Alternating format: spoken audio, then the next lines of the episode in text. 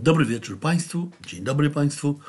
Wszystko zależy od tego, w którym momencie dnia będziecie słuchali Państwo moich słów. Bogusław Pacek, profesor, generał dywizji w stanie spoczynku.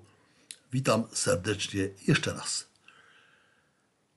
Mój pierwszy podcast, moje pierwsze nagranie chcę rozpocząć od wyjaśnienia, o czym będę mówił w czasie kolejnych spotkań.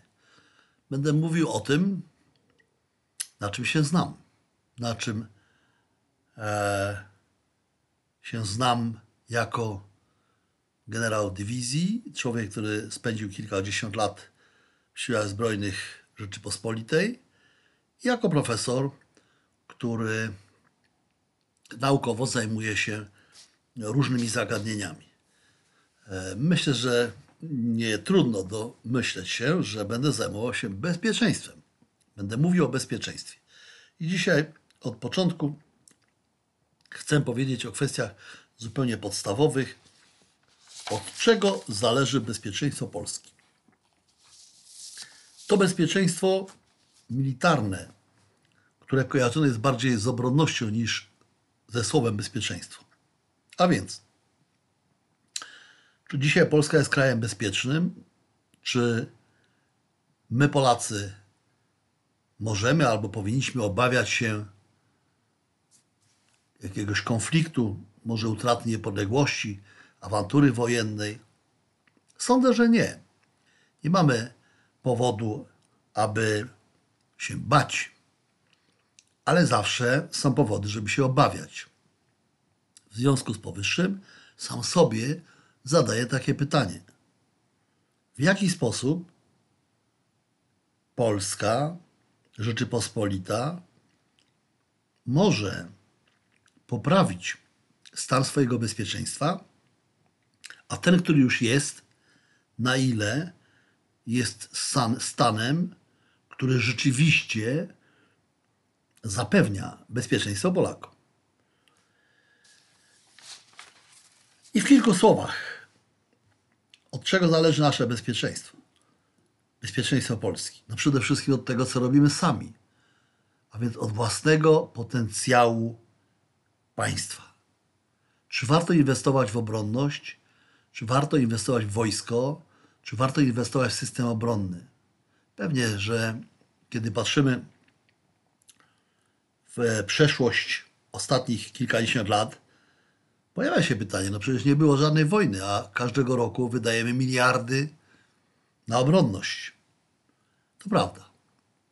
Ale może gdybyśmy tych miliardów nie wydawali, gdybyśmy nie mieli takiego, a nie innego poziomu obronnego Polski, to być może tego bezpieczeństwa nie udałoby się zapewnić.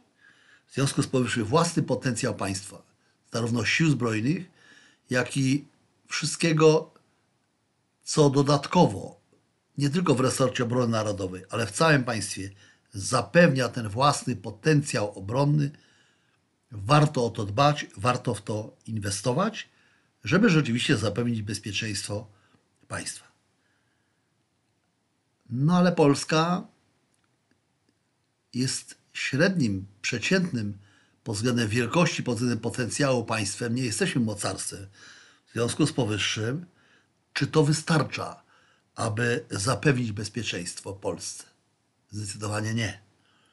I zawsze tak twierdziłem, że gdyby nie sojusz północnoatlantycki, gdyby nie nasze uczestnictwo w Unii Europejskiej, gdyby nie, i za chwilę o tym będę mówił bardziej dokładnie, co jeszcze decyduje o poziomie bezpieczeństwa Polski, gdyby nie to wszystko, nie moglibyśmy się czuć bezpiecznie tu w środku Europy. Najważniejsze, o czym chcę powiedzieć, to polskie członkostwo w NATO i polskie członkostwo w Unii Europejskiej. Obserwując to, co dzieje się w Europie, szczególnie to, co się dzieje pomiędzy Federacją Rosyjską i krajami zaprzyjaźnionymi z Federacją Rosyjską, a światem Zachodu, jestem przekonany, że nie udałoby się Polsce zachować jakiś stan neutralności, nie popadając w konflikt z jedną lub drugą stroną, gdybyśmy się nie zdecydowali w 1999 roku ten stan zdecydowania został potwierdzony naszą akcesją do Sojuszu Północnoatlantyckiego, gdybyśmy nie zdecydowali na określony kierunek.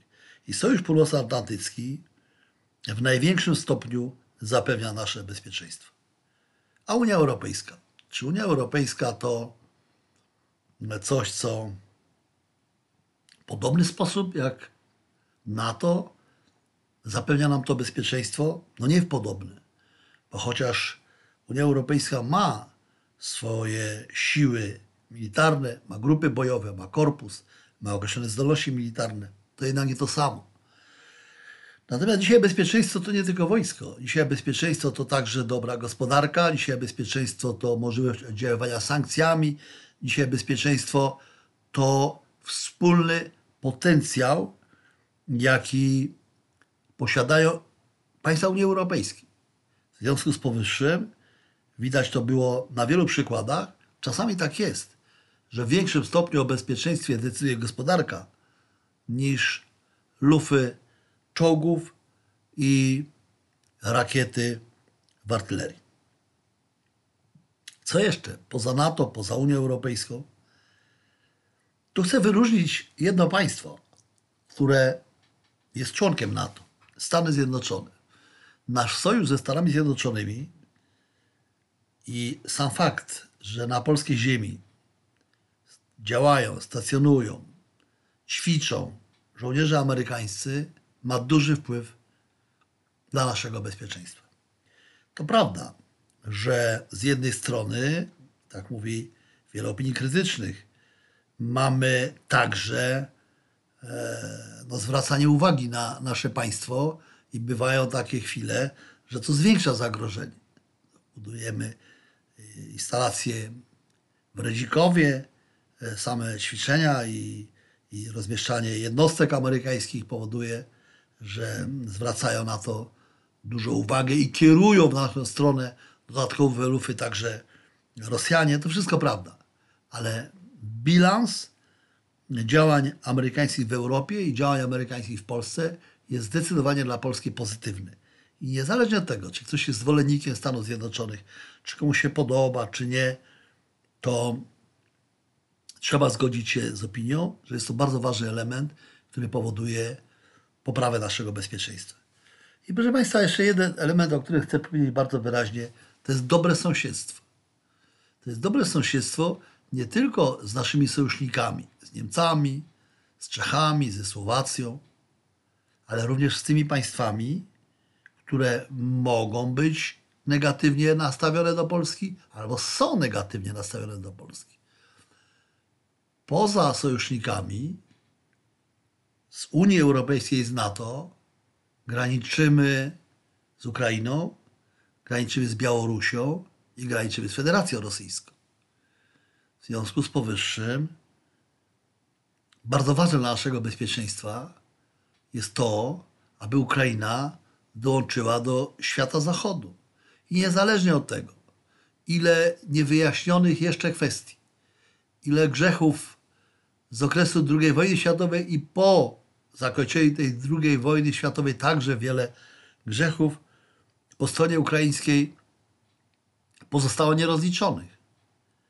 Niezależnie od tego, że to wymaga wyjaśnienia, to suma summarum, mocno to podkreślam, dla zapewnienia bezpieczeństwa Polsce potrzebna jest Ukraina w świecie Zachodu. Nie tylko dlatego, że oddala Rosję od Polski, że stanowi barierę pomiędzy Polską a Rosją, ale również ze względu na to, że to jest duże państwo o dużym potencjale, które graniczy z Polską i to, co najlepszego możemy zrobić, to mieć z tym państwem dobre relacje, a najlepiej być w tym samym sojuszu.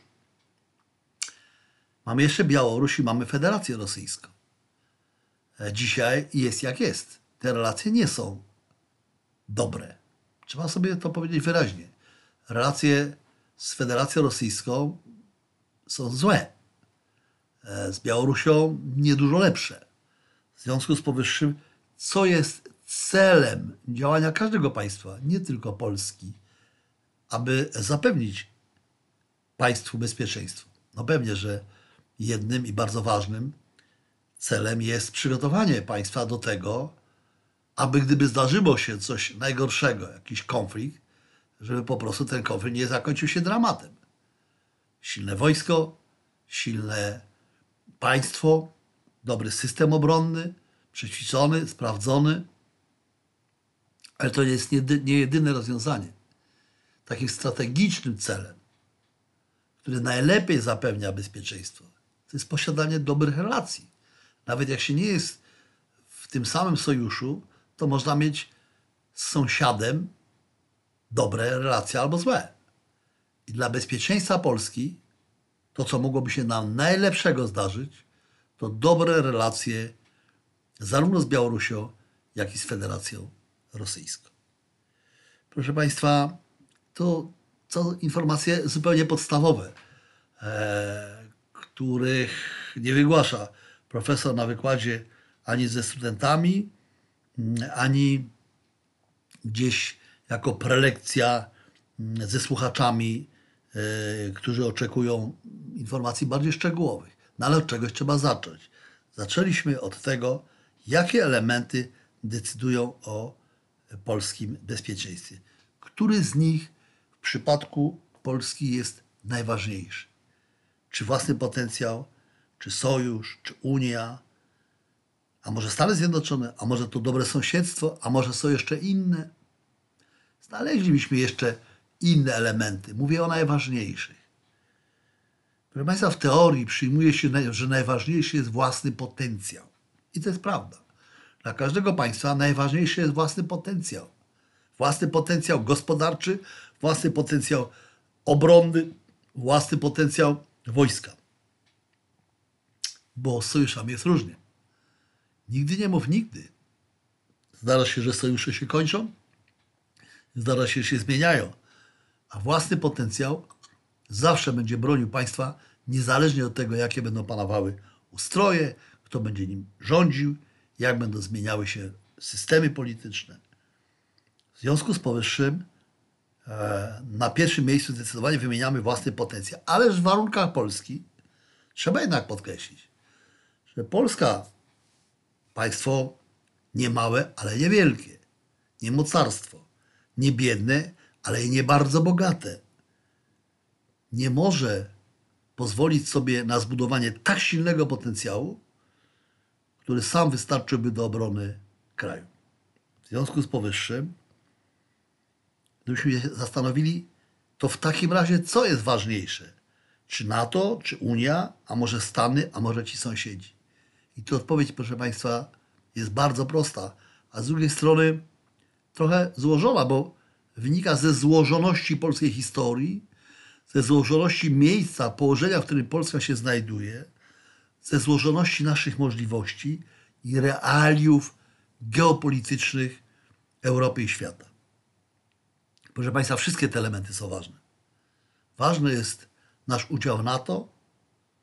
Ważne jest, żeby w ramach tego NATO sojusznicy rzeczywiście byli gotowi do wypełnienia treści artykułu 5 Traktatu Waszyngtońskiego, który wcale nie mówi, że jeżeli ktoś na Polskę napadnie, to na pewno wszyscy przyjdą członkowie NATO z odwetem. On mówi, że udzielą adekwatnej odpowiedzi i to państwa zdecydują jakiej. W związku z powyższym wierzymy, że to sojusz bardzo dobry i bardzo wiarygodny. Ja w to wierzę. Ale historia pokazuje, że sama wiara nie wystarczy do tego, żeby zapewnić bezpieczeństwo państwa.